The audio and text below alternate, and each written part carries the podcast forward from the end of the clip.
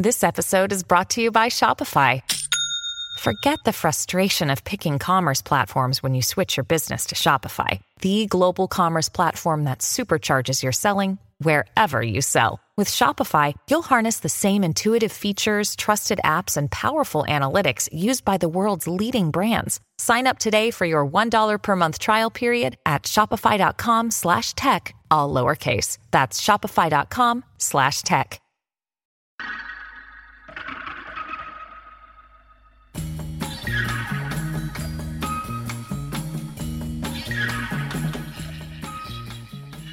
You're listening to Fourth Estate, the show where journalists talk journalism. Coming to you from 2SER in Sydney on Gadigal lands of the Eora Nation, right across Australia on the Community Radio Network, and directly to your device across the globe via podcast. My name's Anthony Dockrell, sitting in for Nina Capel this week. Barnaby Joyce wants to be left alone, but for $150,000, Channel 7 has been invited into the family home.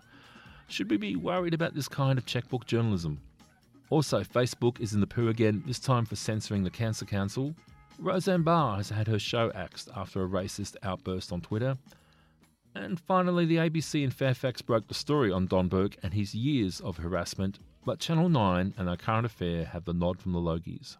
Joining me in the studio to discuss these issues, we have BuzzFeed's breaking news reporter Gina Rushton. Thanks for joining us. Thanks for having me. Emily Watkins, media reporter for Crikey. Hello, Emily. Hi. And joining us on the line, we have Michael Owen, who is the Adelaide Bureau Chief for The Australian. Welcome, Michael. G'day, how are you? On the weekend, news broke that Australia's most successful retail politician, Barnaby Joyce, and his partner, Vikki Campion, will be talking to Channel 7's Sunday night program, and all for the tune of $150,000. Now, the money is reported to be going into a trust account for their six week old baby, Sebastian, but this hasn't stopped news of the payment from causing a storm across the country. The fallout has been so strong, Barnaby Joyce has now taken extended personal leave until August.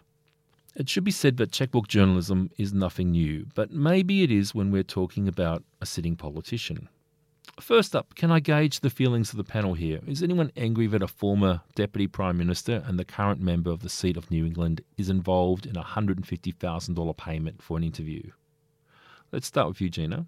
Um, I wouldn't say I'm angry about it, but I think it's interesting that he is willing to profit from one type of journalism, checkbook journalism, and at the same time has come out um, and, atta- and said that there needs to be, you know, privacy taught, and and kind of attacked, um, you know, what would impede on another type of journalism, which really does ha- hold power to account. Um, this idea that we, you know, that he wants a kind of world where we wouldn't be able to do doorstops or take photos or whatever. Um, I just think it's interesting. He's willing to profit on one type of journalism and attack another. Emily? Yeah, look, I mean, I'm not sure if angry is the right word, but I think it's a really bad look. Um, and I, yeah, I mean, I, I would agree with Gina. I think, especially when he's talking about um, restricting the press in another way, when he's also, you know, um, keen to, to profit from it if he can. When when he is he's paid to be held account held to account by um, by his electorate and to and by the press. So I, yeah, I I think it's really off.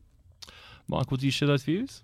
Yeah, look, I think with with Barnaby Joyce, I, I mean, he's a politician, and this is a you know, narcissism at the highest level. He he, on the one hand, he says he wants his privacy restricted, but then he just can't shut up, and he and he and he can't help himself, um, but continue to to do interviews and to um, you know almost seek the limelight while trying to say that he's avoiding it. And uh, you know, I think the whole thing's a bit crass, and it could have uh, it could have been handled a lot better. A, you know, a different politician, a different person may well have just kind of put out a statement um, and left it at that. You know, this is a private matter. Uh, there's my statement, and you know, every time he's asked a question, refer journalists to that statement. But uh, you know, I think also what what people should be more angry about, I reckon, is is the way that Barnaby's continually dumped his partner in it. Uh, mm. You know, it, it was sent in blame. Uh, I think it's not the first time that he's uh, shown responsibility uh, onto onto Miss Campion. Um, he says that this deal was all of her her doing, uh, nothing to do with him. Um, and uh, I just said it strikes me that he hasn't really got his partner's back. Now, look, every transaction has two parties. Uh, has Channel 7 erred here by paying for an interview? Emily? Look, I mean, I'm probably pretty liberal when it comes to these things. I think if Channel 7 thinks that they can make ratings out, out of it, they can make money out of it, and they think it's worth it, you know, they're a business, and I, I don't particularly have a problem with them paying for it. But I mean, yeah, I mean, I think it's more on Barnaby Joyce and um, Vikki Campion ac- accepting that money um, more than anything. Does anyone have a, a, problem with Channel 7 paying for this? I mean, there was no shortage of media outlets willing to give Barnaby and his family a platform. Yeah, I think there's obviously a market for it, and uh, clearly, you know, we'll probably it. I'm sure a, a, lot of people will be watching it and be interested in in what's going on. At the end of the day, yeah, look, if there was no if there was no um, no interest, there would be no payment, and uh, Barnaby Joyce and Vikki Campion uh, are completely entitled to give the interview for free, but um, they obviously have shopped it around and uh, gone to the highest bidder. Now, now I'm guessing all of us here have, at some stage when we've been requesting an interview, been asked whether there was a payment involved. Even here in community radio, it happens. How does the panel feel about checkbook journalism, though? Do you see it as a legitimate form of journalism? Um, I'm not sure if legitimate is the right word. I mean, I, I think it sits a lot better with most people when it's someone who, um, for example, the Beaconsfield miners or um, Stuart Diver or someone who's been through um, a natural disaster or, or has been the victim of a crime or something like that that's going to rate really well and that the network will make money off. I think that sits a little bit better with people when you know that they're also profiting off of something out of something terrible that they've gone through. I think when it's a criminal or someone, you know, like Schapelle Corby's family, for example, or those sorts of situations, I think that um, that maybe is a little less um, less black and white as to whether there should be payment for it. But I think it just all comes back to the fact that they're you know, it's commercial TV networks for the most part, or the magazines paying for it, and their businesses. And if there's a market, then um, then I guess they'll they'll pay if they see value in it. Gina, how do you feel about that? Yeah, I completely agree. And I'm um, just thinking one instance where I tried to interview someone and they said ultimately that they were being paid for an interview and, and, it was a case in which they had been a victim. And I just remember thinking, eh, fair enough. Mm. Yeah, look, it is. It is. It's very frustrating for for news journalists or for any journalist really. That you want to cover a story the best you can. You want to speak to all the people involved and get the facts. And uh, you can't do that if uh, key people involved in that story uh, refuse to speak to you because they've done some exclusive deal with another outlet. And you know, look, it happens. It's the reality. It's you know, it's commercial interests out there. I think you know, in some cases, um, uh, the one that springs to mind is the uh, the two backpackers, the one from uh, the Brazilian and the German girl who were attacked uh, by that, uh, that, that crazy guy on the beach in the Coorong.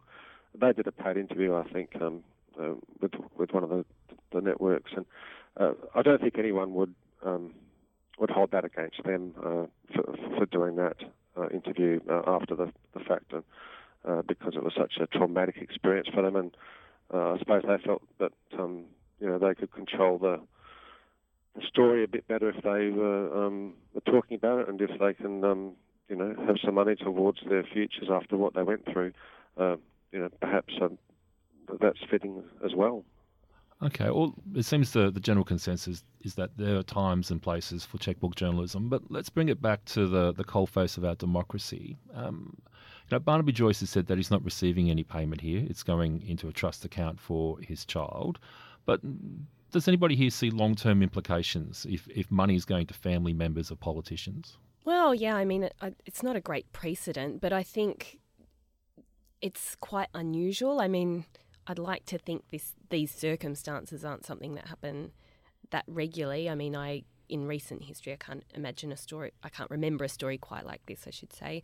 Um, so I mean, hopefully, it's an exception with the you know circumstances, the personalities involved. Hopefully, it's not a precedent. I think you know. It, I think it's a bit clever to be saying we don't benefit because it's going into a trust for our son because that's still money that their son will be getting that they won't have to fork out, whether it's for school fees or um, university or you know something like that. Michael, how do you feel?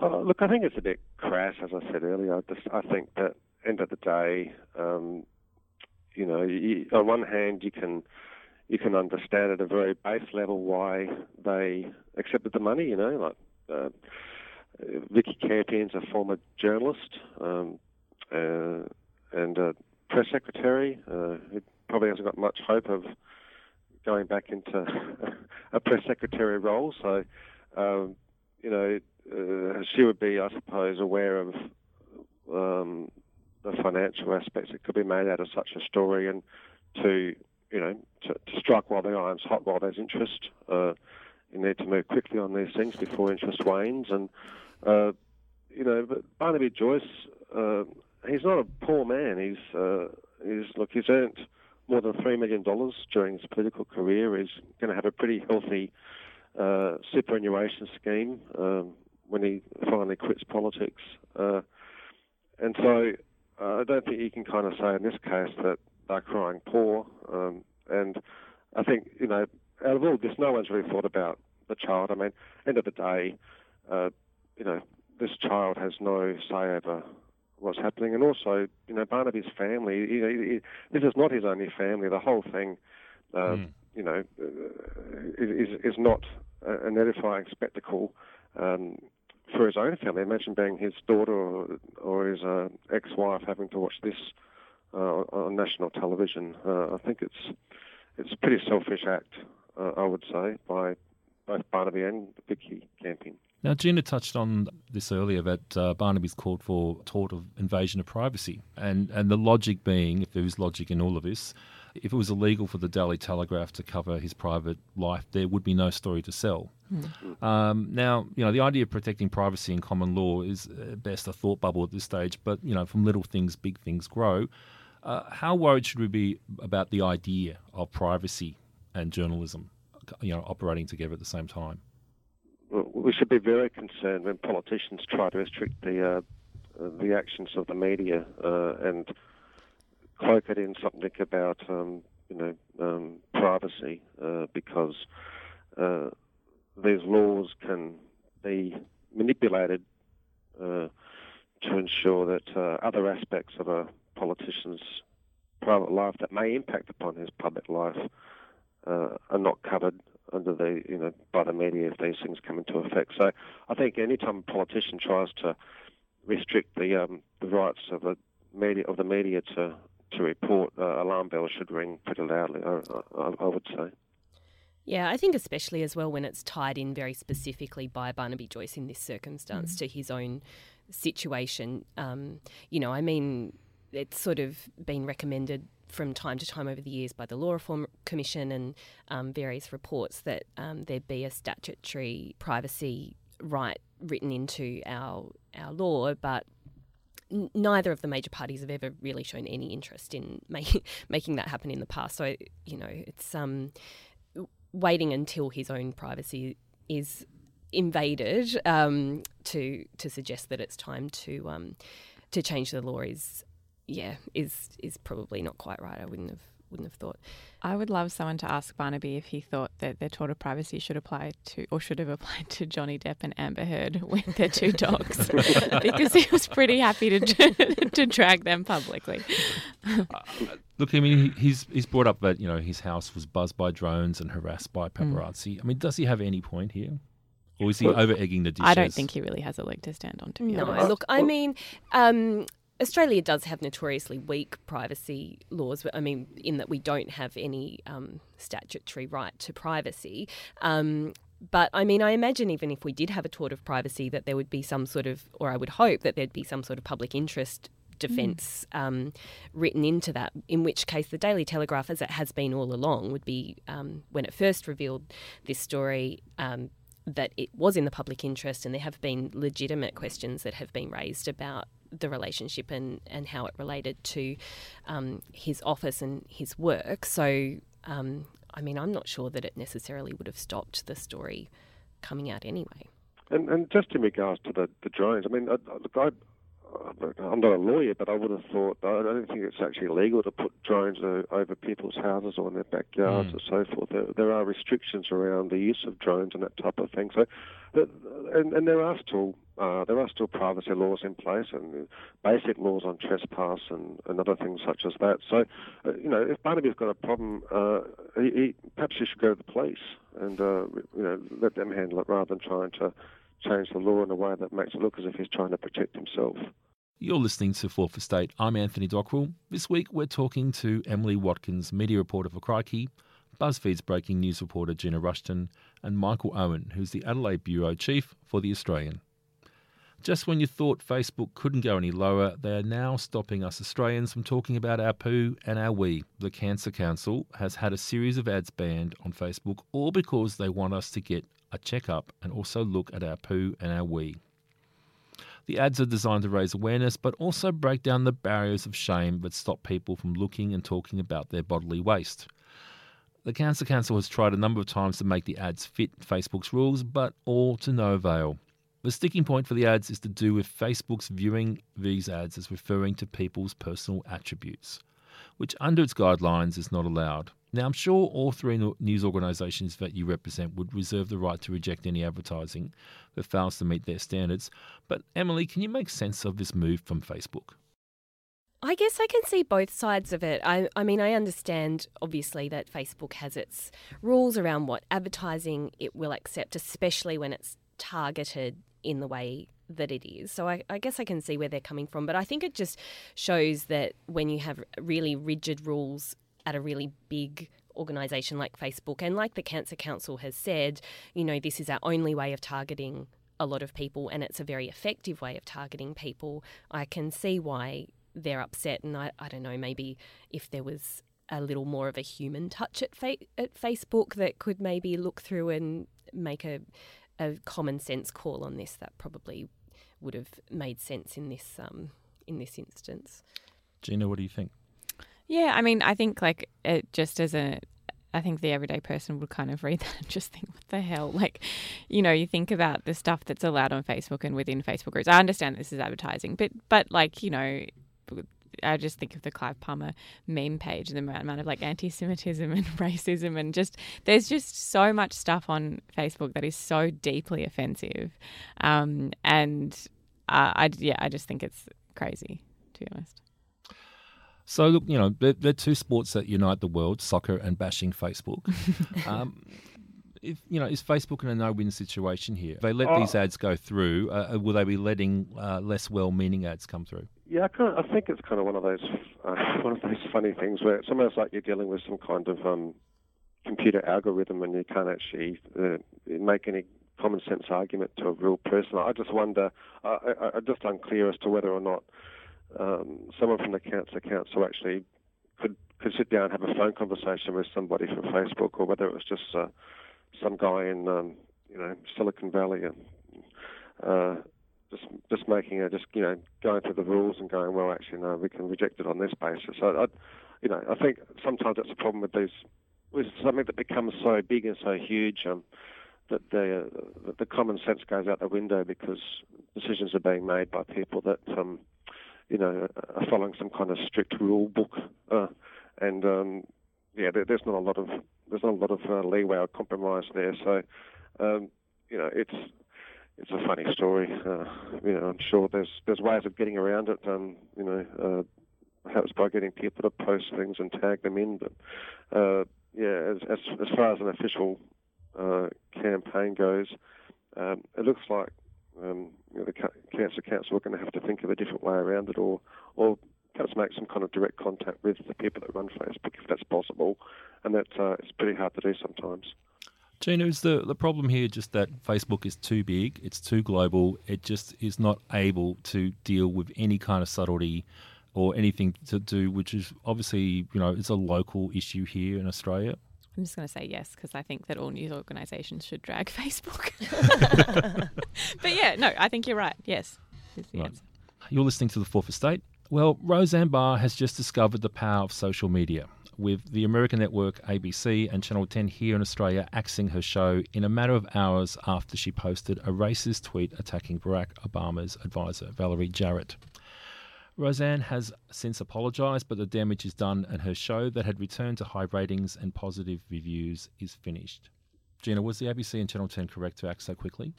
I think so. Yeah. I mean, I think the the thing with Twitter is you can't really hide from it, and I think ultimately it would have been in any any of these situations there would have just been calls for it, calls for it, calls for it, and it's not something that we've actually seen in the past. Normally, these kinds of situations are drawn out, and it's a very long, torturous, mm. Poisonous, and painful experience. This happened so quickly. Yeah, I, I just think that they probably saw that that was the inevitable end and decided to. Mike, what did you think of the, the swiftness from the ABC? Look, I think Roseanne Barr, she has a she has a brand. Uh, you know, she's known for vulgar comedy, um, and I think she probably just misread the mood pretty badly here. I think that you know, once upon a time, you could get away with this type of stuff, but uh, she's become yet another another person, celebrity, and um, media identity, and uh, any other number of person that's uh, that's reached for the phone, bashed in those things on Twitter, and uh, realised later it was probably not a good idea. Uh, and uh, so she's another victim of another victim of a, of a stupid tweet. Look, Roseanne's history on social media didn't stop her getting employed, but ultimately brought it to an end, uh, at least on network TV. What point do you think an employer should explore someone's history, and, and at what point should they back off, Emily? Oh, I have no doubt that ABC knew about Roseanne Barr's history. I think, um, I think they were probably hoping to get some extra ratings out of it. I mean, controversy drives ratings. Um, you know, she was tapping into a mood in the US that, for better or worse, was would get either um, positive or negative responses. I think they knew what they were doing, and I think this was kind of inevitable. And I think part of the reason that they acted so quickly was because she's done, she's tweeted very similar things in the past and apologised, and then done it again and apologised. And I I think this was always going to happen. So, who sees it's just a case of the ABC wanting fire and unfortunately getting it? Yeah, I yeah. I, well, well to be to be to be fair though, I mean, uh, you know, Roseanne Barr hasn't hid who she is. So her show appeals to a certain market, a pretty big market, because um, when her show debuted, um, you know, you know, I suppose the rebadged her rebadged show. Uh, it was the best ratings for a comedy since 2014. Mm. Uh, so, and, and, and when those returns were in, um, uh, ABC instantly renewed her show for a second season. So, uh, you know, I think you can, you can, push the boundaries, you can get away with stuff, you can tweet and uh, and so forth. But um, on this occasion, she went she went too far, um, and uh, you know, the, the, she's not the first, and she won't be the last person to do something stupid on Twitter and um, and find themselves in, in, trouble over it. One of the aspects of this particular situation is not just the hurt that she's caused. Um, something the order of about 200 people are now out of a job. You know, there's a very long tail to this particular uh, tweet, if you think about it, and if you're especially if you're one of the people who now doesn't have a job as a media organisation, what, what, what, do you think they should be doing to protect themselves and also their staff? I mean, uh, we could just say, hey, don't don't employ racists, but is there anything they should be doing but they're not doing? Mm. Gina, it's a really hard one, and it, it is obviously the responsibility of the station. And I, but I think, as Emily said, it was a calculated risk. Like they know what she was like. They probably knew this was always a risk, so they already had, in a sense, put these people's jobs in in the firing line. I think by just by hiring her. Yeah, but there's no, but there's no guarantees. I mean, those people could have been out of job after two mm. episodes if the show tanked. I yeah. mean, you know, like I think I think the people that are working in this environment know exactly um, the the there's no job security. Yeah, I mean, it's such a fickle industry, like you said, Michael. It could, yeah. you know, if you know, that if there had been terrible ratings on the first episode, they might have canned it without even finishing. Well, I, th- I, think they would have canned it without even well, thinking. yeah. yeah. yeah. Okay, well, look, finally, eyebrows have been raised in journalistic circles around the country this week, with Channel 9's A Current Affair being nominated for Outstanding News Coverage for their interview of Don Burke. Only problem, they didn't break the story, ABC and Fairfax did. Now, being a journalist can be a thankless task at times, but were the ABC and Fairfax hard done by here? Gina?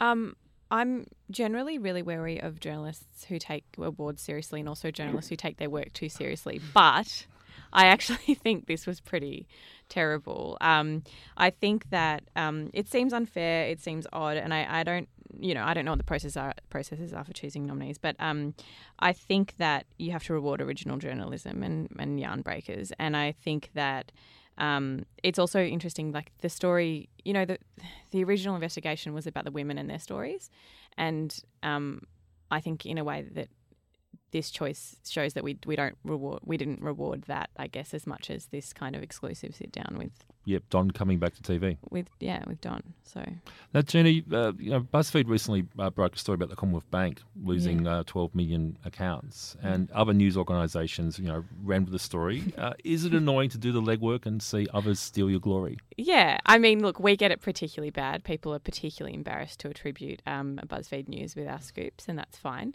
Um, but uh, yeah, it is it is frustrating, and um, you know, privately and sometimes publicly on Twitter, you can be petty about it.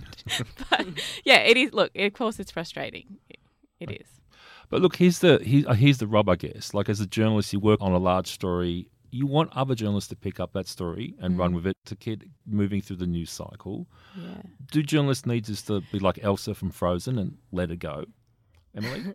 Maybe. I mean, going back to the Logie example, um, I mean, Kate McClymont, who worked on that um, story as well for Fairfax, um, was quite gracious on Twitter and, and said that Tracy Grimshaw did do a really good job of that interview with Don Burke, which she did. She did a it was an excellent interview, tough interview on him. Um, yeah, look, I think, um, like Gina said, I think if you take awards too seriously, that's not um, not very uh, becoming, perhaps. But I mean, I think a lot of journalists as well don't really take the Logies too seriously. I think they probably care more about the Walkleys, which are judged by journalists, and that. Um, the ABC's 7:30 piece about Don Burke actually has been um, shortlisted. I think for I, I think a, one of the Walkley categories that's just been announced this week. So um, they're Yeah. probably pretty happy about that. And sometimes with exclusivity, it's it's annoying when it's like it's so. For example, I write about reproductive rights, which no one cares about. So when someone plagiarizes my story for a big outlet, which they do often, I kind of think, yeah, more coverage. I don't even care that you've copied and pasted this because this is an issue that no one's talking about. But but when you've got um, something that's really niche and exclusive, and you know, and um, you know, it kind of. I, I guess it just changes with whatever the topic is. Yeah, or I I don't think people realise how hard and uh, how much sweat goes into some stories with Yeah. the research, with the le- going through legal, you know, the back and forth, Mm. uh, arguing about a word, and suddenly you And the put it out there. CommBank one, obviously, there was a lot of legwork, a lot of legal, a lot of risk, and, and then yeah, we weren't really attributed anyway. Mm. Yeah, look, I mean, I- I've I've learned over the years not to get too hung up on um, on awards. I, look, you, know, you win some and you lose some, and and uh, at the end of the day, uh, it's it's so um, you know, it, it's it's a it's a bunch of other people making a decision, a very small number of people in some cases, um, with their own biases and their own views of the world um, that are going, well, this entry is better than that entry. I mean, who are these people? You know, so, so, you know, a, a, a small judging panel. It's certainly not, um, it's certainly not, you know, um, a popular vote. Uh, so I think that um, at the end of the day, the ABC and Fairfax, uh, they know that they broke the story. Everyone knows they broke the story. Um, uh, and getting back to the point um, raised earlier, that's supposed to be about um, the issue and rather than the than the award and you know getting a pat on the back for, for doing it. I mean, I think the fact that it was such a huge story, it had such ramifications, should be reward enough to be honest. And